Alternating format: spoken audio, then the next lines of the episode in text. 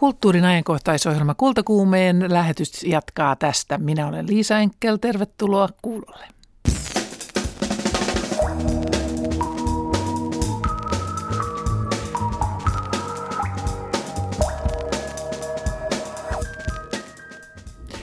En usko, että on olemassa mitään mystistä inspiraatiota, totesi aikoinaan Kuvataideakatemian kuvanveiston professori ja kuvanveistäjä Villu Jaanissoo. Jos ei taide synty inspiraatiosta, niin mistä se syntyy? Studiossa aihetta on kanssani pohtimassa kuvataiteilija Marita Liulia ja ohjaaja Taru Mäkelä. Heidän kanssaan jatkan aivan kohta. Tänään lähetyksessä puhutaan dokumentaarisesta teatterista. Porilaisessa Rakastajat-teatterissa ensi saa tänään karkoitetut näytelmä, jonka ohjaaja on Elina Isarra Ollikainen. Kyllä mua on koskettanut tosi paljon Suomessa syntyneen lapsen tarina, joka ei ollut koskaan käynyt ulkomailla ja hän oli ala-asteella hänet karkotettiin ja myöskin hänen äitinsä tarina, joka päivää ennen maisteriopintojen publiikkia karkotettiin. Lähetyksessä kuullaan myös huomenna Turussa ensi-iltansa saavasta musikaalista Tom of Finland. Musikaalin käsikirjoittanut Tuomas Parkkinen on vaikuttunut päähenkilön lahjakkuudesta. Kun kyseessä on Suomen tunnetuin taiteilija ja, ja taiteilija, joka piirsi lähes 5000 eroottista piirustusta ja hänen vaikutuksensa ihmisoikeustaistelijana on maailmanlaajuinen, niin mä en usko, että vielä minun elinaikanani Touko Laaksosen elämä on tyhjentävästi käsitelty. Touko Laaksonen ei ollut ensisijaisesti sukulaisille mu- taiteilija, vaan muusikko. Kyllähän oli tietysti meille aika pitkälle siis eh, aika myöhäiseen asti pelkästään niin kuin koettiin hänet pianistina ja, ja muusikkona. Näin muistelee Touko Laaksosta siskonpoika Tapani Vinkala. Kultakuumessa myös aivan kohta mielenkiintoinen havainto erään kirjan suosion noususta. Tällä viikolla amerikkalaiset ja brittiläiset lehdet ovat kertoneet, että George Orwellin toisen maailmansodan jälkeen kirjoittama romani vuonna 1984 on Yhdysvalloissa ponkaissut myyntilistojen kärkeen Donald Trumpin asetuttua presidentin virkaan. Vuonna 1984 on dystopia totalitäärisestä valtiosta. Answer the question of why the president asked the White House press secretary to come out in front of the podium for the first time and utter a falsehood. Why did he do that? It undermines the credibility of the entire White House press office no, on doesn't. day don't one. Be so, don't be so overly dramatic about it, Chuck. What it, it, you're saying it's a falsehood, and they're giving Sean Spicer, our press secretary, gave alternative facts to that. But the point remains alternative that there's facts? Presidentti Donald Trumpin neuvonantaja Kellyanne Conway puhui viime sunnuntaina TV-kanavan haastattelussa vaihtoehtoisista faktoista. Kommentti liittyi Trumpin virkaanastujaisten yleisömäärään, josta valkoinen talo oli antanut valheellista tietoa eli kertonut Conwayn sanoin vaihtoehtoisia faktoja. Toisessa TV-keskustelussa eräs Washington Postin toimittaja sanoi myöhemmin, että Conwayn termi oli orvelilainen. Mitä ilmeisimmin näiden tapahtumien ja koko Trumpin virkaanastumisen seurauksena George Orwellin romaani vuonna 1984 oli tiistaihin mennessä noussut Amazon nettikirjakaupan kuudenneksi myydyimmäksi kirjaksi. Eilisestä lähtien se näyttää ollen tunnin välein päivittyvän myyntilistan ykkönen. The Huffington Post-lehti kertoo, että kirjasta otetaan parhaillaan satojen tuhansien kappaleiden uusinta painoksia. Sama lehti kertoo myös, että sana orvellilainen Orwellian oli sunnuntaina hakukone Googlen haetuin sana. Orvelilaisuudesta on vuosikymmenten aikana tullut käsite, jota käyttävät nekin, jotka eivät välttämättä ole Orwellin kirjoja edes lukeneet. Sillä viitataan George Orwellin luomaan dystoppisen maailmaan, jossa ihmisten kontrollointi on viety äärimmilleen ja faktojen sijaan vallalla on manipulointi, valehtelu ja propaganda. Vuonna 1984 on profetia ja satiiri totalitaristisesta yhteiskunnasta. Romanin tapahtumapaikka on Oseania-niminen suurvalta ja sen kolmanneksi suurimman maakunnan pääkaupunki nimeltä Lontoo. Valtiossa puhutaan uuskieltä eli newspeakia. Se on kieli, jonka ilmaukset on muotoiltu niin, ettei kielellä voi kritisoida vallalla olevaa järjestelmää. Uuskielessä ei ole esimerkiksi lainkaan sanaa tiede. Monet Orwellin käyttämät ilmaukset ovat jääneet elämään kirjankin ulkopuolella.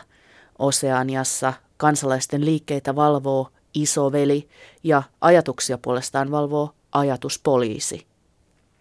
Päähenkilö on totuuden ministeriössä työskentelevä Winston Smith, jonka työnä on muokata tosiasioita ja keksiä valheita, esittää siis vaihtoehtoisia faktoja. Winston Smith myös korjailee historiaa ja poistaa asiakirjoista ja lehtijutuista ei-toivottuja henkilöitä ja häivyttää siis heidän koko olemassaolonsa. Totuuden ministeriön rakennus nousee raunioiksi pommitetun kaupungin keskellä hohtavan valkoisena, valtavana pyramidina, jossa on kerrottujen faktojen mukaan 3000 huonetta pelkästään maanpinnan yläpuolella. Sen julkisivuun on hakattu lauseet Sota on rauhaa, vapaus on orjuutta, tietämättömyys on voimaa. Lisäksi Oseaniassa toimii rauhanministeriö, joka vastaa sodasta, yltäkylläisyyden ministeriö, joka vastaa taloudesta, ja rakkauden ministeriö, joka vastaa laista ja järjestyksestä. Rakkauden ministeriö on kaikista julmin ja sinne rakastumaan erehtynyt päähenkilökin joutuu kidutettavaksi ja aivopestäväksi. Orwell kirjoitti romaaninsa toisen maailmansodan jälkeen kylmän sodan kynnyksellä. Romaania on luettu allegoriana niin natsi-Saksasta kuin Neuvostoliitosta. Mutta ennen kaikkea vuonna 1984 on varoitus tuleville polville. Näin tapahtuu, jos ihmisiltä kielletään vapaa ajattelu. Orwellin teos on klassikko, joka on noussut vuosikymmenten aikana keskusteluun aika ajoin – Viimeksi Orwellista puhuttiin vuonna 2013, kun yhdysvaltalainen Edward Snowden paljasti Yhdysvaltain turvallisuusviraston maailmanlaajuisen vakoiluohjelman. Nyt Donald Trump saa ihmiset taas tarttumaan Orwelliin. Puhe vaihtoehtoisista faktoista on Orwellia tulleena lihaksi. Näin totesi toimittaja Niina Mäkeläinen. Studiossa on kanssani kuvataiteilija Marita Liula, Liulia ja ohjaaja Taru Mäkelä. Millaisia ajatuksia tämä orvelilainen maailmankuva teissä herätti? Kyllä se jotenkin, se on kauhean tuttu, tuttu joten, tämä analogia, ja mulle tuli heti mieleen myös muita dystopioita, joita, jotka kuvaa meidän aikaan toi Huxleyn uljas uusi maailma ja, ja, ja sitten Ray, Ray Bradburyn – Fahrenheit, onko se 541, mä en tiedä mikä on se palamispiste Fahrenheitissa, mulla on, mulla on numeroaversio, mä muistan, että se on, et, et ne on samanlaisia, että et mä luulen, että tässä on ehkä Orwell, Orwell on enemmän, mun mielestä Orwellin maailma kuvaa ehkä parhaiten sitä, mitä Venäjällä nyt tapahtuu. Et Bradbury ja Huxley kuvaa semmoista aika hedonistista kulutusyhteiskuntaa. Mutta me ei voida sillä tavalla niin kuin Putäänin Venäjää niin tarkkaan tutkia, koska me eletään tämmöistä anglosaksista kulttuuria, että me ei ymmärretä Venäjää. Mutta jos me ymmärrettäisiin, niin sieltä tulisi varmaan aika huikeata tekstiä myös. Marita Mä luin, luin tämän kirjan tota, pikkutyttönä ensimmäisen kerran ja ajattelin, että koskeekohan tämä minua henkilökohtaisesti koskaan elinaikanani. Ja nyt tulee niin päivä päivältä varmemmaksi siitä, että se koskee nimenomaan minua joka päivä yhä henkilökohtaisemmin. Ja nämä asiat tapahtuu täällä länsimaissa myös. Tänään on tarkoitus puhua taiteesta ja siitä, miten taide syntyy. Marta Liulia kutsut itseäsi taiteilijaohjaajaksi ja olet yksi suomalaisista mediataiteen pioneereista. Tuotantoosi kuuluu mediataiteosten lisäksi valokuvia, maalauksia, kirjoja ja pelejä, näyttämäteoksia ja lyhytelokuvia. Ja sinun teoksiasi on esitetty 50 maassa ainakin. Mistä sinä olet tällä hetkellä innostunut? No positiivisesti innostunut mä oon maalaamisesta ja vieläpä paljain käsin maalaamisesta. Ja negatiivisesti mä oon innostunut, voi sanoa ehkä innostunut tai kiinnostunut robotiikasta. joka on toinen asia, joka vaikuttaa meidän ihmisten elämään kasvavassa määrin. Eli samaan aikaan, kun tuota ihmistä korvataan robotilla, niin ihmiskunta kasvaa yhä suuremmaksi ja sillä on koko ajan vähemmän työtä. Taru Mäkelä, olet elokuvaohjaaja ja käsikirjoittaja ja olet toiminut myös tuottajana, leikkajana ja näyttelijänä. Olet useamman sukupolven elokuvan tekijä ja tehnyt useita elokuvia ja dokumentteja. Mistä sinä olet tällä hetkellä innostunut? Elämästä. Elämästä. Ihan siis mulle, mä saan flown pelkästä arjesta. Mun täytyy korjata tuossa, tämä tää tää kertoo taas tästä meidän digiajasta, että et, et tuolla, tuolla tietokannoissa roikkuu tämmöinen tieto, että mä olisin näyttelijä mitä mä en oo. Et, et mun niminen ihminen on näytellyt näytellyt tuossa sairaankauniissa maailmassa jonkun sivu, sivurooli, mutta paras tapa levittää valhetta on, on netti. Mutta mä en, en todellakaan ole näyttelijä. Se jostain syystä siellä vaan kummittelee tuo. Joo, mä oon sen sanonut, mutta en mä, en mä jaksa. Menkööt näin. Mutta tota, mä oon kiinnostunut tarinoista. Että Mä, mä itse uskon henkeen ja vereen suosikkikirjailija Isaac Bashevis Singerin mottoon, että ehkäpä maailmankaikkeus on vain tarinoiden vyyhti. Ja mä oon niin kuin innostunut siitä, että mä voin tämän oman elämäni ajan tutkia sitä vyyhtiä ja, ja punoa siihen muutaman säikeen lisää. Mikä muuten taiteen tekemisissänne on tällä hetkellä ajankohtaista? Marita. No mulla on menossa just toinen kirja painoon, että mä oon kaukana nyt niin kuin maalaamisesta ja robottiikasta, koska mä istun tietokoneen ääressä ja viimeistelen toista kirjaa puolen vuoden sisällä. Se on päällä ja mä haaveilen koko ajan siitä, että mä pääsen tutkimaan sekä robotteja että maalaamaan käsin. Ja tosiaan sinulla on tällä hetkellä meneillään myöskin tuolla ää, Jöstä-museossa Mäntässä, Selakkiusmuseon Jöstässä, aika iso, laaja näyttely. Joo, kultakausinäyttelyä tein neljä vuotta ja tota, yllätyksekseni se kultakausi vaan jatkuu. Eli tota, näyttely tuli valmiiksi, mutta työ, työ kultakauden teemoissa jatkuu. Tämä näyttelyn peruskysymys on se, että miten me tehdään kolmas kultakausi Suomeen. Taru Mäkelä, mikä sinua tällä hetkellä inspiroi tekemään asioita? Mitkä tarinat? Öö, No mua inspiroi tekemään se, että mä oon tullut luvanneeksi, että mä teen. teen. Mutta tota, mulla on kaksi dokkaria, mitä mä nyt valmistelen. Toinen on Campin historia ja sitten on toinen dokkari on semmoinen, mikä tehdään ruotsalaisen tuotantoyhtiön kanssa yhdessä kertoo tuosta ja Kotsakista. Ja sen lisäksi mulla on muutama, muutama äh, fiktioelokuvan hanke. Niin mulla on aina eri vaiheissa niin kuin erilaisia, erilaisia juttuja – ja sitten mä myös valmistelen nyt, nyt tota, mm, kaupungin museon kanssa, Helsingin kaupungin museon kanssa ja Sirpa Kähkösen ja Reitta Ristimäen kanssa semmoista Helsinki 1918 projektia, joka on kauhean mielenkiintoinen, koska mä tein aina välillä myös teatteria ja kuunnelmaa ja mä niin tykkään tehdä eri genrejä, eri lajeja, koska kun tekee yhtä, niin lepää toisesta – mä oon utelias että, ja mua kiinnostaa historia. Se on oikeastaan mua kiinnostaa ihmisenä olemisen ongelma, joka on iankaikkinen. Onko se myöskin se syy, mikä saa sinut tekemään elokuvia?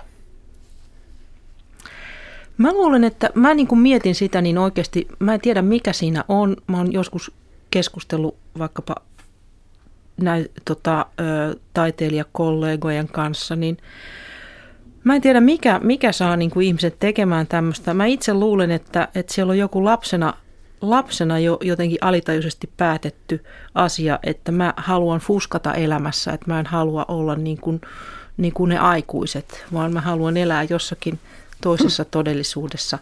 Ja sehän siinä on niin kuin paradoksi, että sitä etsii semmoisen ammatin, jossa – jossa ei muka tarvitsisi tehdä työtä. Ja silloin niin kuin huomaa kerta toisensa jälkeen, että on ihan kauheissa paineissa, vaan pelkästään sen takia, että haluaa elää jossain toisessa Marita, todellisuudessa. Mä reagoit tuohon. No ilman muuta. Mä kirjoitin 12-vuotiaana tällaisen aineen, joka mulla on jäljellä edelleenkin, että mikä sinusta tulee isona. Niin Mä olin kuullut just, että on olemassa sellainen freelancerin ammatti. Ja freelancer on henkilö, joka voi tehdä kaikkea sitä, mitä mä halusin tehdä. Ja mä oon täydellisesti toteuttanut tämän niin kuin haaveen, eli kirjoittaa, tanssia, lukea, matkustaa ympäri maailmaa, tehdä elokuvia ja tota, maalata kaikkeen. Te olette väittäneet, kun otin teidän yhteyttä, niin pyysin teidän että väittämään jotakin, että mistä taide syntyy ja väititte, että taide syntyy pakosta, leikistä ja kipinästä. Miten suhtaudutte sitten väitteeseen, että paras taide syntyy tuskasta?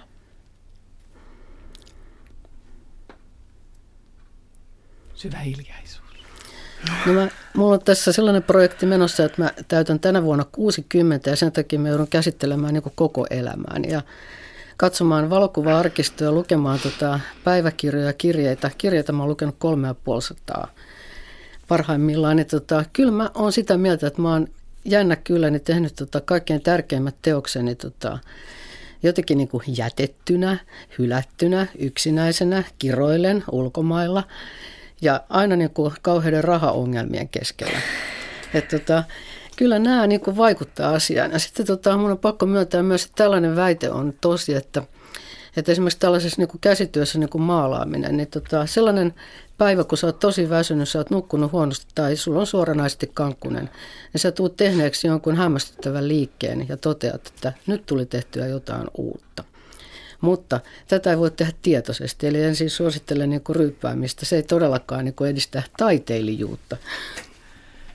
Taru Mäkelä, pitääkö tuo väite paikkansa, että taide syntyy tuskasta? No mä en, siis mä, siis mulle se kyllä lähtee leikistä. Ja mä en, elämä on semmoinen, elämä on semmoinen tota noin peli, että siinä tulee ihan tilaamattakin kaikkea ihan niin kuin hirveätä skeidaa, että mä en niin kuin missään tapauksessa lähde liputtamaan tuskaa. että kyllä mä aina pyrin tekemään sen takia, että se on hauskaa. Ja mulla se tekeminen on aika hauskaa, että vaikka mä tekisin jotakin traagistakin aihetta, niin, niin kyllä mä niinku huomaan, että tämä on semmoinen työ, jossa saa selvinpäin niinku aamusta iltaa käkätellä menemään. Ja, ja ihmiset, ihmiset, jotka on tällä alalla, mä tykkään esimerkiksi hirveästi näyttelijöistä, mä tykkään kuvausryhmistä, mä tykkään ihmisistä ja niiden kanssa olemisesta, että, että kyllä mä tota noin, ehkä nuorempana, kun ei ihan osannut, ei tiennyt miten tehdään, niin sitten lähti etsiä sieltä tuskan kautta, mutta, mutta ei se... Mutta miten saat tuon leikkisän ihmisen pidettyä itsessäsi hengissä?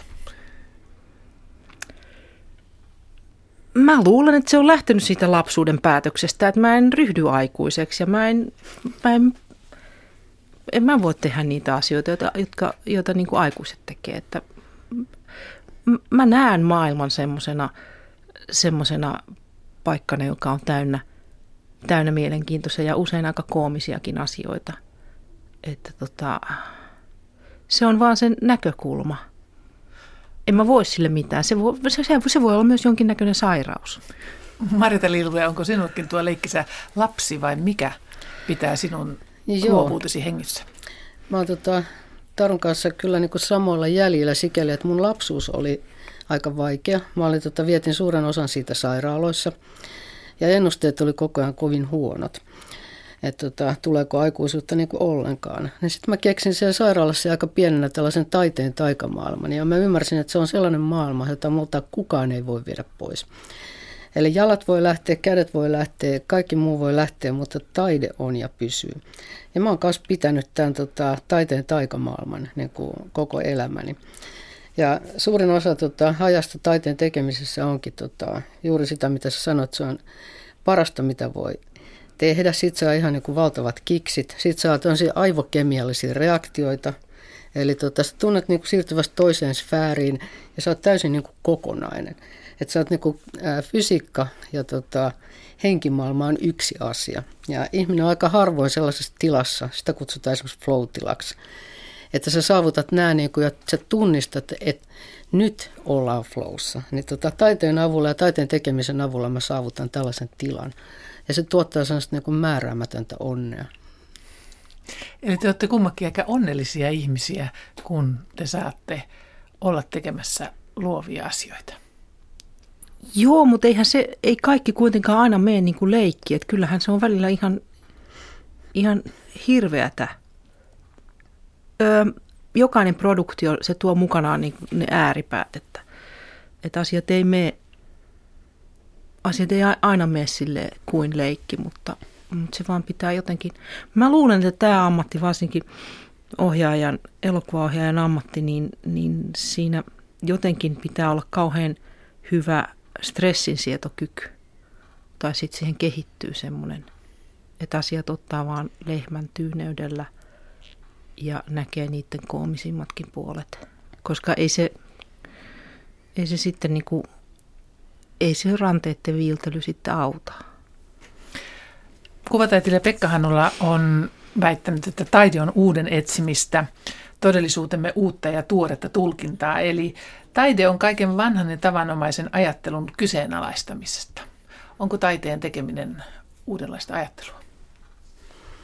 Kyllä, mä olin ihan epätoivoinen tota, nuorena taideopiskelijana, kun mun mielestä kaikki niin kuin, hieno taide ja upeat taideteokset, upeat kirjat, musiikki oli sävelletty, kirjoitettu, maalattu – sitten vasta kun mä keksin jotakin, jota mä en tiennyt, että olisi olemassakaan, niin mä tutkin aina tosi huolella, että onko tällaista tehty. Niin sitten mä olin tyytyväinen ja silloin mä tajusin, että musta voi tulla taiteilija.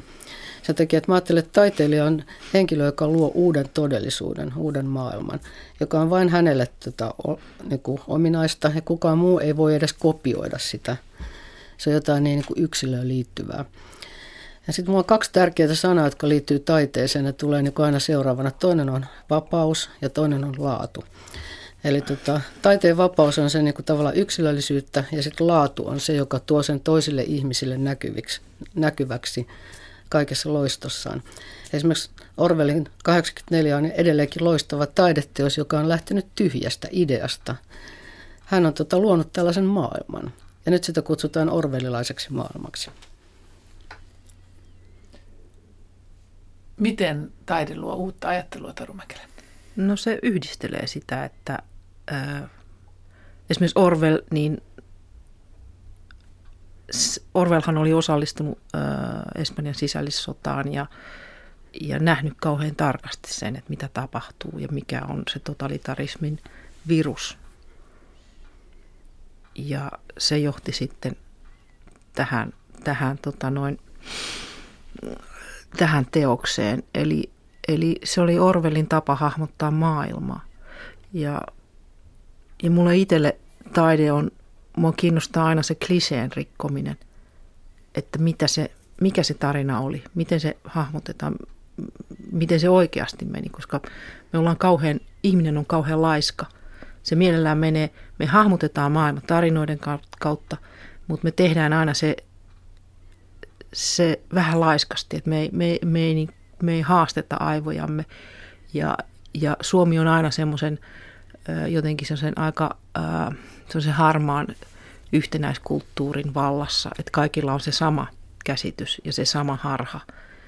Ja, ja mulle itse se on tavallaan niin kuin liittyy mun ikääni, että mä satuin juuri siinä sopivassa kohdassa olemaan valmis elokuvakoulusta ja, ja tavallaan niin kuin valmis tarttumaan siihen välineeseen, kun, kun oli mahdollisuus kertoa se toinen puoli historiasta ja Suomesta, koska mä olin sitten taas elänyt sen koko 60-70-luvun pitkälle 80-lukua siinä, siinä YYA Suomen Kekkoslovakian tulkinnassa siitä, että, että mistä on kysymys.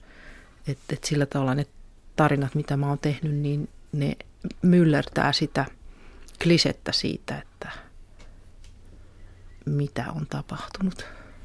Tuossa on sinun eh, edessäsi on tuo ihana kultainen kynä ja eh, puhuit tuosta käsittämisestä ja käsistä tässä hetki aikaisemmin ja kirjoitit tuossa, eh, tuossa. Ja sinulle ilmeisesti kädet ja ajattelu on jollakin tavalla kytkyssä hyvin vahvasti toisiinsa. Joo, joo, joo, että mun täytyy niin kuin, Öö, mä oon ajatellut sitä, että tämä ei ole mun ajatukseni, mutta siis se, että, että kun me siirrytään pois käsin kirjoittamisen ja, ja kirjojen lukemisen maailmasta pelkästään tuohon digitaaliseen todellisuuteen, niin me, me menetetään osa semmoista ihmisyyttä ihmisen biologiaa ja ihmisen neurologiaa, joka liittyy aivojen käyttämiseen. Eli, eli se koko se käsittämisen käsite tulee siitä, että me tartumme johonkin käsillämme. Niin, ja Marita ja sinullahan tämä käsitä, käsillä tekeminen on jokapäiväistä. Kyllä, mutta sitten myös käsitteillä pelaaminen. Mä ohjasin 15 vuotta interaktiivista multimediaa ja käsikirjoitukset oli valtavia nippuja ja iso työryhmä. Kaikki ihmiset eri alaisia, niin tota, silloin mä totesin, että tarvitaan kartta. Eli tota, työhuoneen seinällä oli aina sellainen valtavan seinän kokoinen kartta, jossa nähtiin, että missä me mennään sen teoksen sisällössä. Mitä on edessä ja mitä on takana. Ja sitten kun me saatiin se koko teos valmiiksi, niin sitten vielä aloitetaan, niin kun siivotaan koko teoksesta kaikki lapsukset pois ja kaikki heikkoudet pois. Eli käsikirjoittamiseen liittyy vielä tämä kartta, kuva ja se, että jokainen ymmärtää, missä hän on siellä kartalla. Onko teillä muuten itsellänne, kun te teette taidetta, ja niin onko teillä kartta päässänne, mistä mihin mennään? Mä oon Sun... oikein karttojen esiäiti, eli mulla on kaikista näyttelyistä ja kaikista teoksista niin kuin tosi tarkat kartat. Entä Taru, miten menee elokuvan tekeminen? No sehän No se li, riippuu vähän, että mitä, millainen on dokumenttielokuvan prosessi ja millainen on fiktioelokuvan. Ne, fiktioelokuva, se maksaa jo niin paljon, että siinä on hirveän tarkat suunnitelmat, että ne tuotantopalaverit, niin kuin ne, ne seuraa toi, toisiansa rutiininomaisesti ja kaikki asiat niin kuin palastellaan ruuveiksi ja muttereiksi, mutta sitten toinen, sitten taas teatteriesitys on sikäli, se on kauhean hauska, koska se on täysin toisenlainen, niin kuin, että se vaan sitä etsitään siinä. Elokuvissa ei ole ikinä aikaa harjoitella tarpeeksi. Taas toisaalta taas teatterissa on ihan hirveästi siihen aikaa, että mä tota itse, itse ne projektit on semmoisia, että, että ne pitää suunnitella kauhean tarkkaan, mutta sitten toisaalta mä, se on aina matka. Se on aina matka, koska se on, se on ryhmätyötä ja, ja, ja, ja silloin mä latistan kaikki ihmiset mun ympärilläni, jos mä niin sanon, että nyt tästä tähän ja lopputulos on tämä ja se näyttää tältä, niin mitä ne muut siinä sitten tekee muuta kuin toteuttaa, toteuttaa just sitä, mitä niiltä on tilattu. Et usein se, että lähdetään sen leikin kautta sinne, niin silloin siinä saa aina sen lisäarvon. Silloin ihmiset ryhtyy tarjoamaan asioita ja, ja kaikesta tulee enemmän kuin mitä itse olisi edes osannut odottaa. Mä oon huomannut myös, että tota, taiteilijat voi jakaa niin kahteen, kahteen tällaiseen ryhmään. Toiset on niitä, jotka tekee yksin töitä, esimerkiksi kuvataiteilijat ja kirjailijat on paljon näitä. Ja sitten on esimerkiksi muusikot ja teatterilaiset ja elokuvaväki. Ja mulla on ollut sitten ilo työskennellä kaikkien näiden kanssa ja nämä kommunikoi täysin eri tavalla. Ja mä työskentelen itse mieluiten näiden sosiaalisten ihmisten kanssa, joiden on pakko olla sosiaalisia ja kommunikoida monella tavalla, jopa fyysisesti, niin kuin tanssijat. Niin, kuin, niin, kiitoksia Marita Liulia ja Taru Mäkelä. Taide on, syntyy monenlaisista asioista.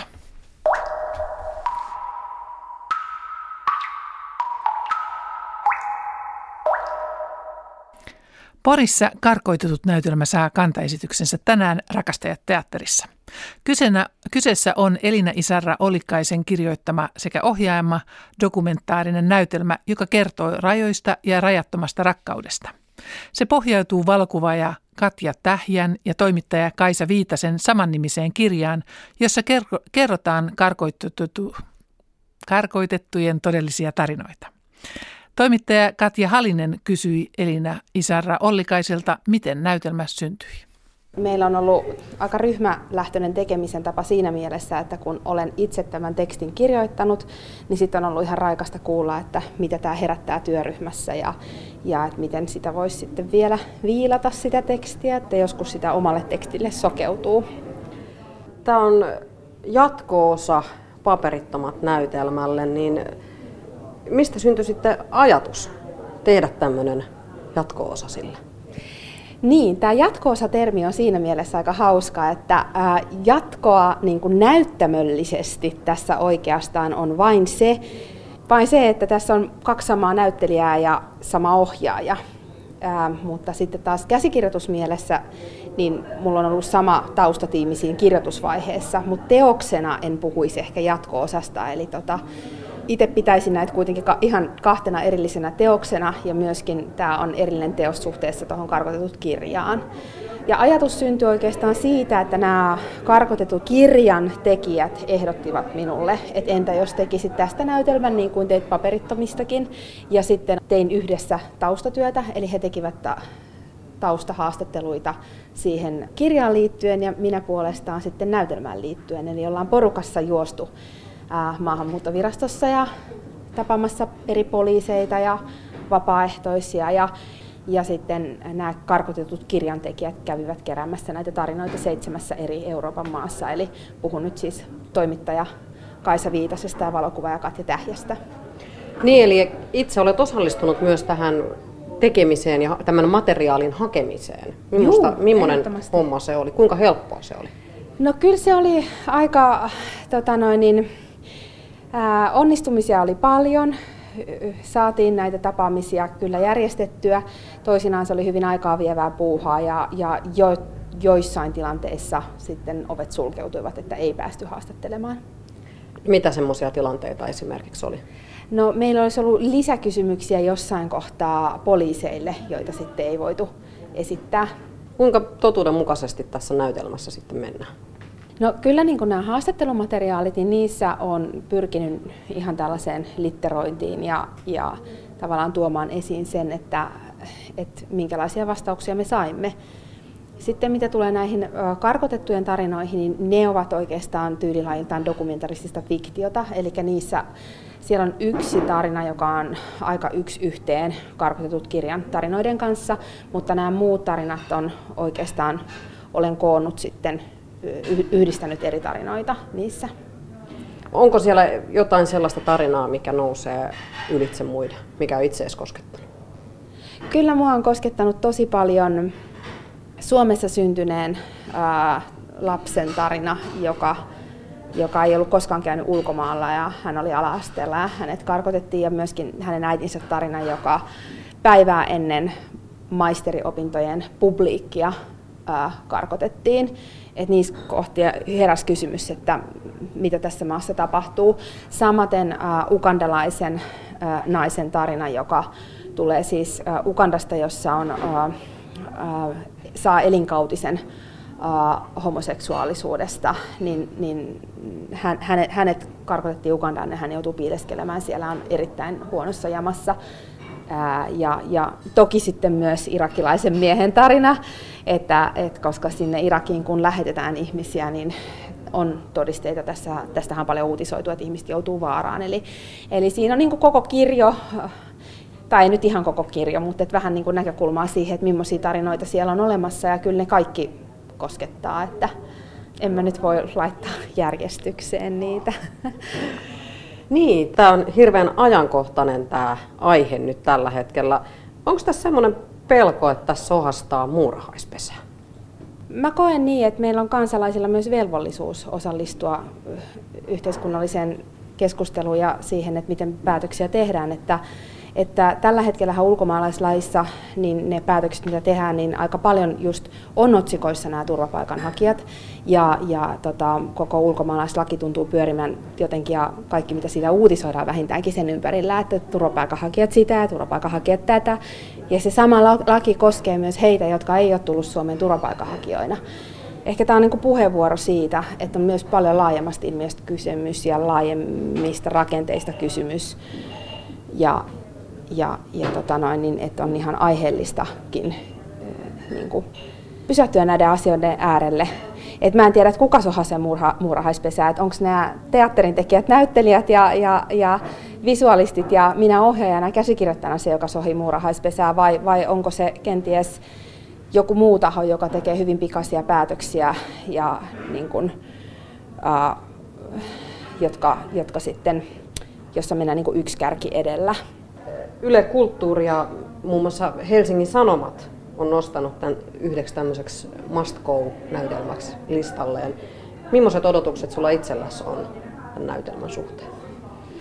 No kyllä mä toivoisin, että tämä herättäisi keskustelua, että ja tota, muuten, niin, niin mitä mä oon nyt jo nähnyt meidän läpimenoissa, niin jotenkin tuntuu siltä, että työryhmä tekee hirmu hyvää työtä, että, että tota noin, niin jännä nähdä, miten yleisö reagoi, että eihän, eihän siihen tekijänä koskaan voi mitenkään vaikuttaa ja se on niin kuin kaiken taiteen äärellä aina katsojan oikeus määritellä sit se teos niin kuin haluaa ja tämä on vain yksi ehdotus. Homoerottisilla kuvillaan maailmanmaineeseen noussut Touko Laaksonen eli Tommo Finland näkyy ja kuuluu kaikkialla. Näyttelyissä, musikaalissa, elokuvassa, pussilakanoissa ja postimerkeissä.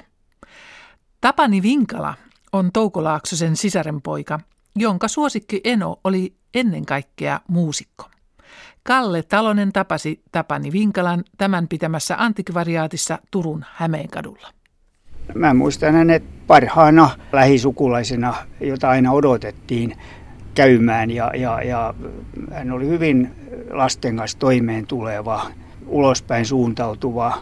Tosiaan niin, niin me serkukset, jotka Turussa asuttiin, niin aina odotettiin ja sitten vähän, vähän niin kuin kilpailtiin, että kenen luona hän sitten on yötä.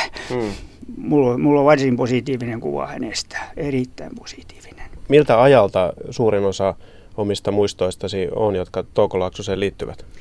No ne lähtee ihan 40-luvun lopulta, lopulta, kun hän asui Helsingin Korkeavuoren kadulla.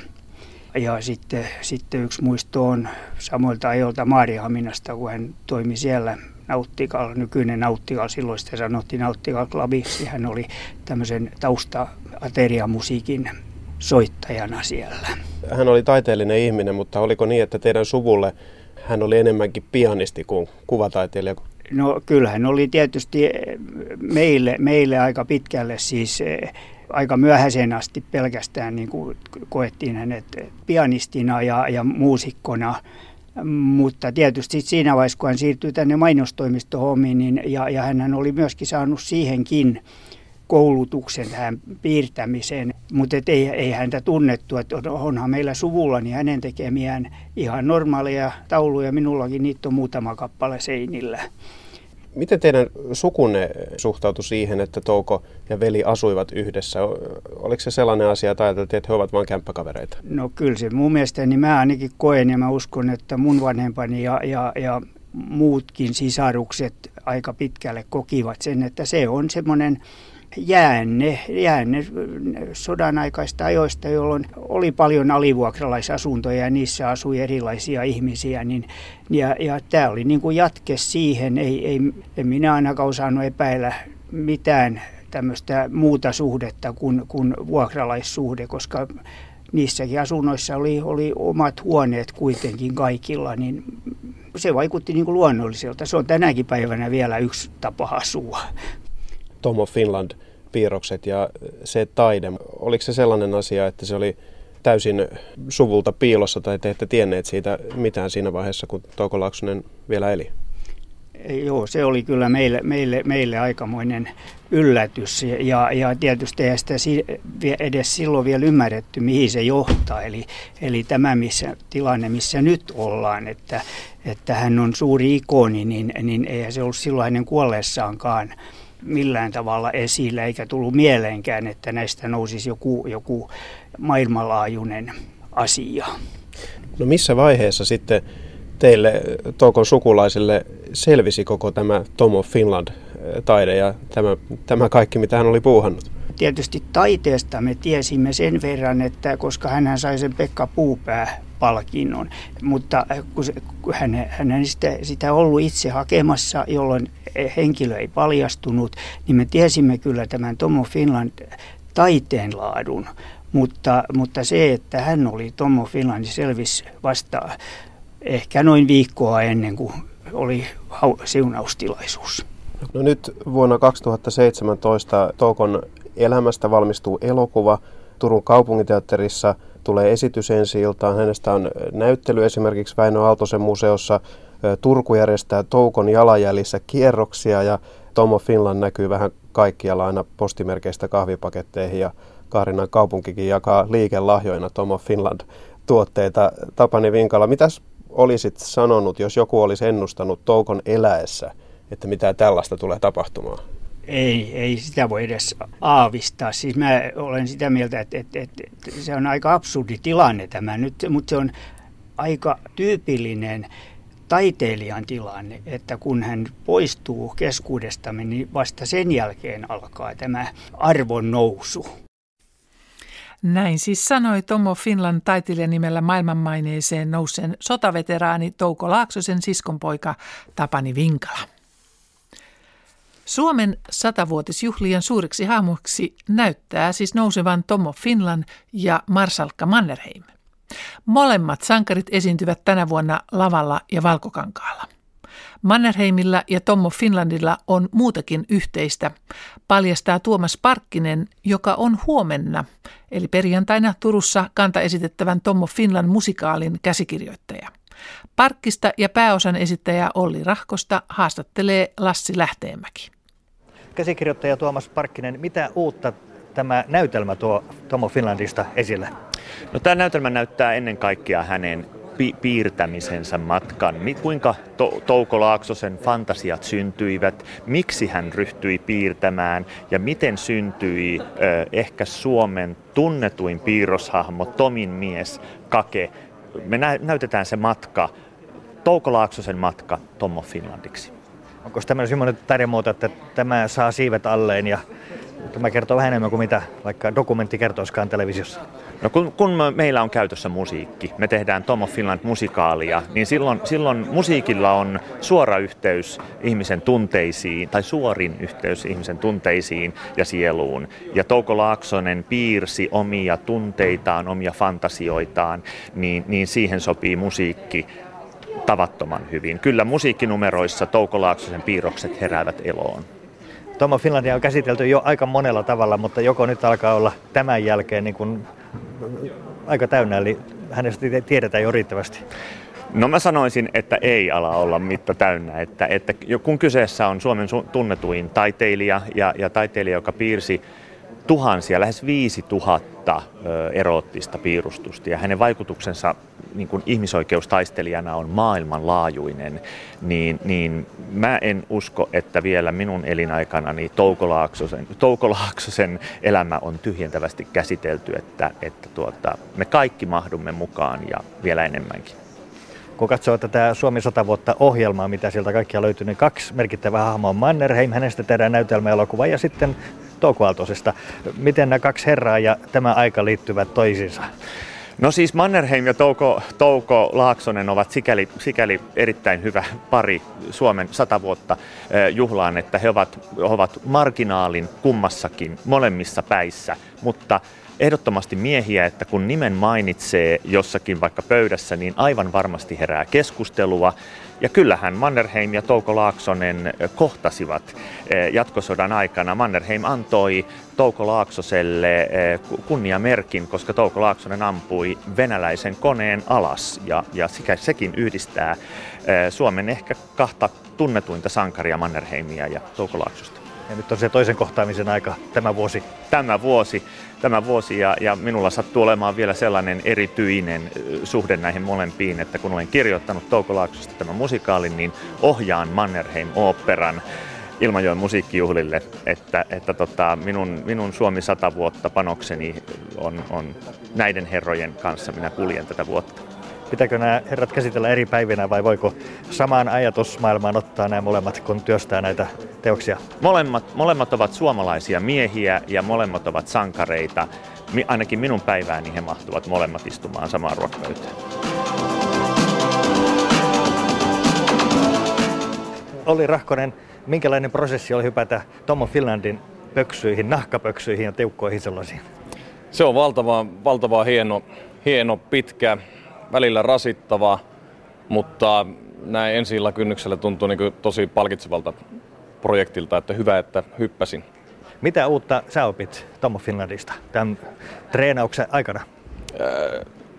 No elämän tarina kulku oli aika tuttu jo tätä ennen, mutta ehkä tässä oppinut tietynlaista taiteilijuudesta itsekin tätä tehdessä ja miettinyt Toukon valtavaa tahtia, millä hän piirsi useita tuhansia kuvia ja sitä niin kuin periksi antamattomuutta ja jotenkin tiettyä taiteilijakuvaa myös, miten maailma sulkeutuu ympäriltä ja nyt vaan piirtää. Ja, et taiteilijuudesta ja sen kokonaisvaltaisuudesta oppinut hyvin paljon prosessin aikana.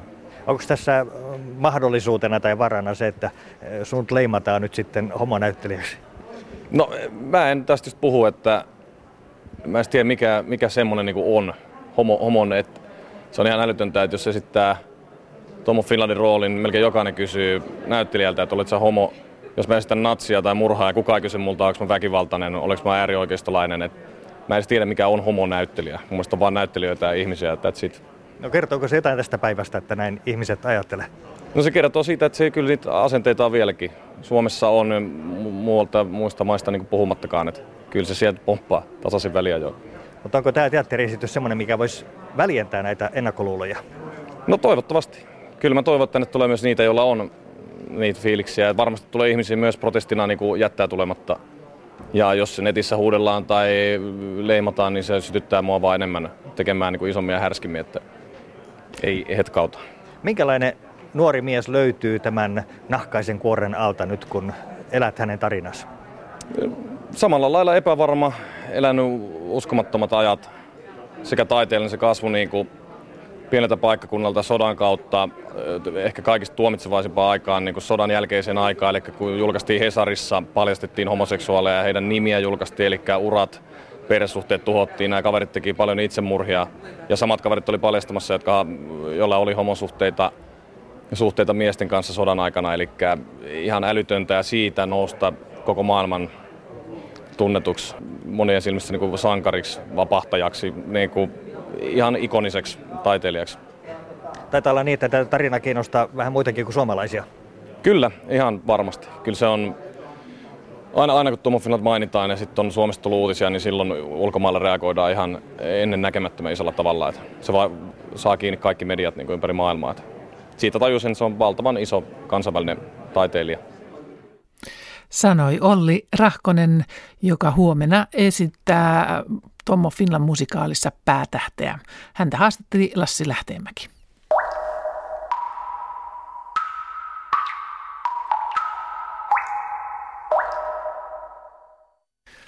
Kultakuumeen vieraina tänään olivat taiteilija Marita Liulia ja ohjaaja Taru Mäkelä. Ja rönsyilevän keskustelun innoittajana oli kysymys, mistä taide syntyy. Lähetyksessä puhuttiin myös dokumentaarista teatterista, sillä porilaisessa rakastajateatterissa saa ensi tänään karkoitetut näytelmä, jonka ohjaaja käsikirjoittaja on Elina Isarra Ollikainen. Lähetyksessä kuultiin myös huomenna ensi Turussa ensi saavasta musikaalista Tommo Finland. Musikaalin käsikirjoittaja Tuomas Parkkinen ja pääosan esittäjä Olli Rahkonen kuvailivat Touko Laaksosen monipuolista lahjakkuutta. Myös Touko Laaksosen siskon poika Tapani Vinkala kertoi enonsa musikaalisuudesta. Huomenna Kultakuumessa puhutaan siitä, kuinka Mikkelissä voi ensi viikonloppuna saada kirkkaamman suomikuvan kuin missään muualla. Mikkelissä nimittäin mitataan suomikuvaa työväen näyttämöpäivillä ja se on vastaisko Helsinki-keskeisyydelle sanovat näyttämöpäivien raatilaiskonkarit teatteriohjaaja Mikko Roiha ja pitkän linjan teatterikriitikko Kirsikka Muurin. Huomenna saa maailman ensi myös Dome Karukosken elokuva Tommo Finland. Se avaa Göteborgin kansainväliset elokuvajuhlat. Elokuva on lempeä melodraama lahjakkaan piirtäjän Touko Laaksosen noususta maailmanmaineeseen. Pääroolia siinä esittää lahjakas Pekka Strang.